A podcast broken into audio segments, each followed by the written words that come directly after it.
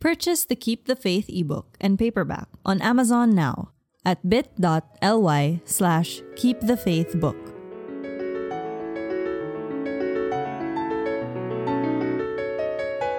Keep the Faith by Ana Tejano. Chapter 16 Part 1 Beer? James stood beside my chair, holding out a fresh bottle to me. I was surprised, but also pleased. He was the last person I expected to talk to me, but he was the only one I really wanted to talk to all evening. Wait, are you even allowed to drink this? He asked as I accepted it, the beads of condensation sticking to my palm. To my surprise, he sat down on the empty seat beside me. Just because I'm vegetarian doesn't mean I don't drink occasionally, I said, wiping the mouth of the bottle with my free hand before taking a sip of the apple flavored alcohol. You know that, I added after a beat. We were quiet for a while. Most of his cousins were sitting in a circle on the grass under the mango tree, drinks in hand and passing around snacks, their conversations a hum from where we sat, punctuated by bursts of laughter. The older ones sat by the pool, their legs dangling in the water as they kept an eye on some who decided that night swimming would be fun. Almost everyone was on vacation because of the Holy Week, and I could feel their excitement as they played with each other. Why do you offer me a drink? I felt silly as soon as the question was out of my mouth. You look like you needed it, he answered. You've been brooding alone here for a while now that it was starting to hurt looking at you. Are you okay? I laughed despite myself, instantly feeling a little less sullen. My argument with Maya had been replaying over and over again in my head, remorse and anger wrestling inside my chest, with no clear winner in every round. I was still furious at what she said, and hurt that she didn't believe that I was fine. She was supposed to be my first supporter. It felt like a betrayal when she didn't give me enough credit. How could she expect me to really move on if she kept on digging up the past and flinging it to my face? Just because she was good at reading people didn't mean she knew me more than I knew myself.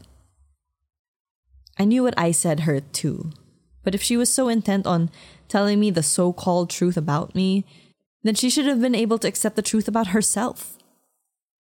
True to form, Rain hadn't asked me anything when she got back after chasing Maya. Maya would have told her, but Rain wasn't the type to ask for details. All she asked was if I was okay, and then accompanied me to the yard. I didn't want her to be sad on my account, so I convinced her to go hang out with Mark instead. She was now at the pool with him, but she glanced at me every so often, and I would nod at her each time to assure her that I was fine. So, how are you, Faith? James asked. I feel like I don't know anything about you anymore. I glanced at him. I'm fine. I'm doing great. How's work? I'm surprised you're not saving the world today. he laughed at that last bit. I don't. I laughed too. I mean, you also save the world with making sure. I looked at him and trailed off, trying to find the right words. He raised an eyebrow and waited, taking a sip from his bottle. That the accounts are all balanced? I finished lamely. James laughed. There is nothing world saving about banking. I shrugged, unsure of what to say, but pleased that I had made him laugh.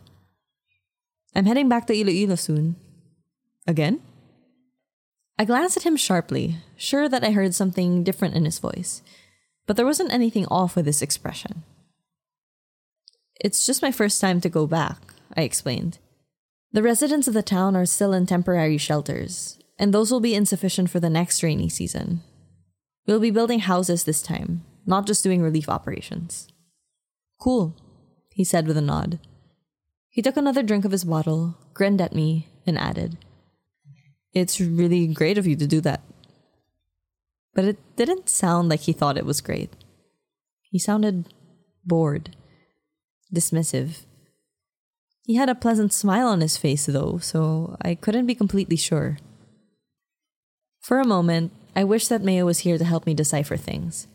But if she was, then I wouldn't be talking to James at all.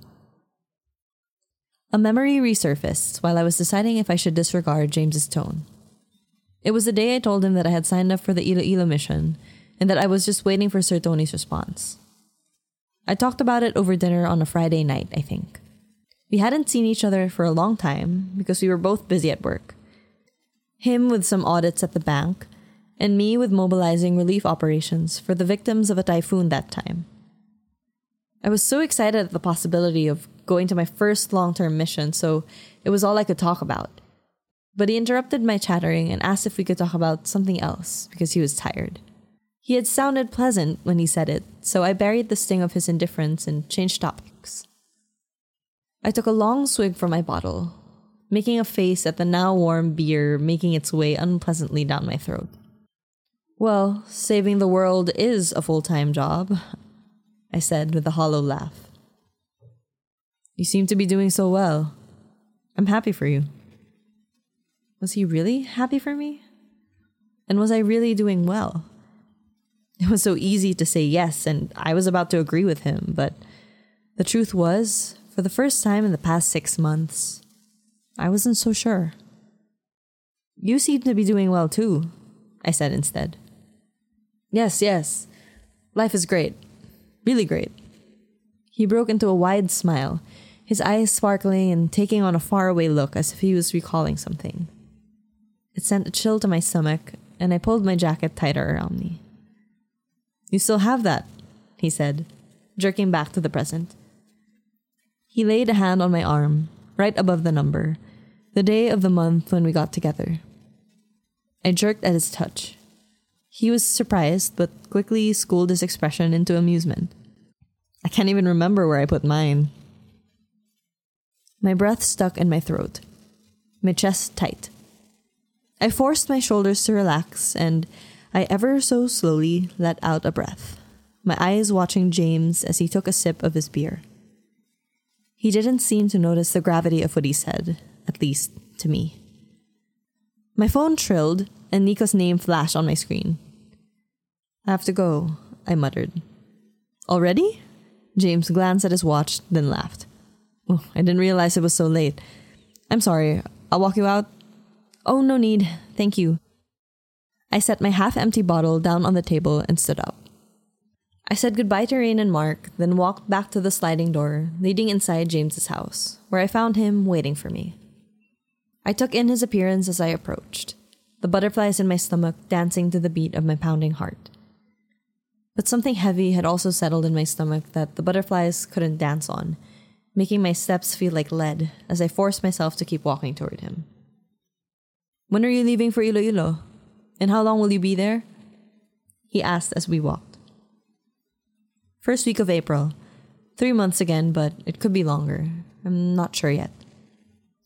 He let out a long whistle. That's a long time. I'm gonna miss you. I stopped in my tracks, but he didn't seem to notice because we were already outside, standing by the curb. What did you say? My voice sounded thin, thanks to the sudden lack of air because I couldn't breathe. Oh, you know, because you're always here lately, he shrugged. It's nice to have you around again. Our gatherings felt incomplete. Does everyone feel that way? I did. Why was he saying all these things?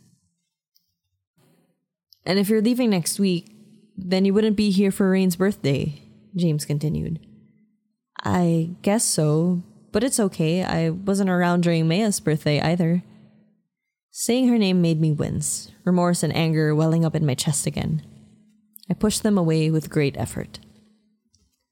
I'm sure Liz has planned something fun, and it would be great if you'll be there.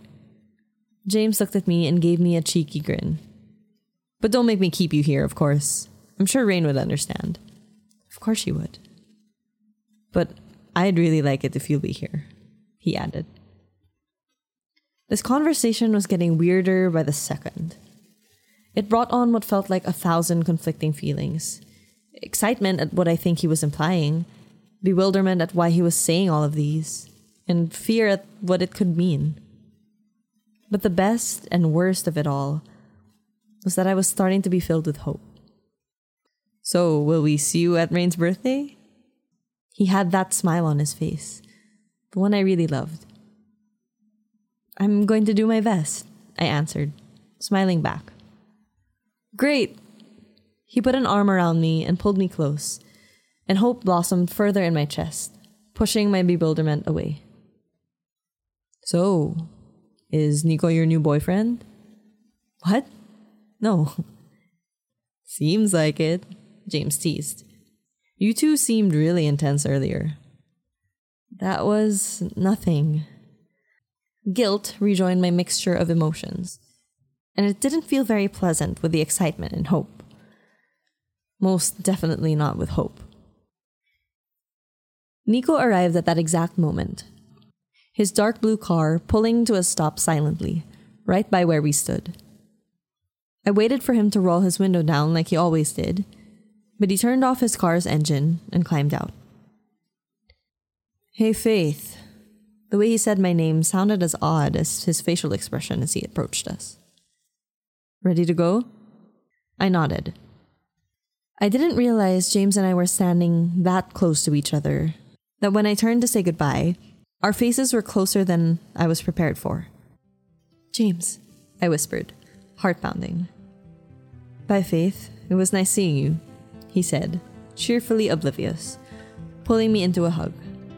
You think about what I said, okay? He added when he stepped away.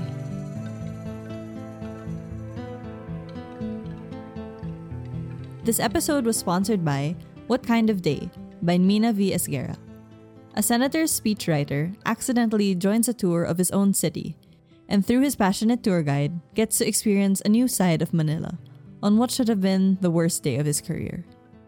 Available on Amazon, Apple Books, Kobo, Google Books, and other retailers worldwide. Keep the Faith by Ana Tejano. Text copyright Ana Tejano. Narrated by Jade Albert. Produced by Tanya Arpa and Mina V. Esguerra. Purchase the Keep the Faith ebook and paperback on Amazon now at bit.ly slash keepthefaithbook.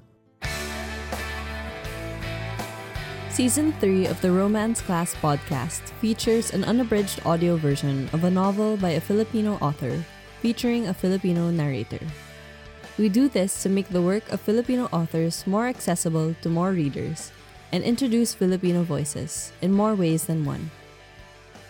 Help readers find us by leaving a review or a rating in Apple Podcasts. You can listen to the podcast on Spotify, Stitcher, Apple Podcasts, or any podcatcher of your choice. You can find the links to subscribe on romancepodcast.com. Subscribe, share, live tweet as you listen. Add hashtag romanceclass so we can find your reactions and feedback. If you would like to sponsor this podcast, email mina at romancepodcast.com. Find more romance books by Filipino authors on romanceclassbooks.com.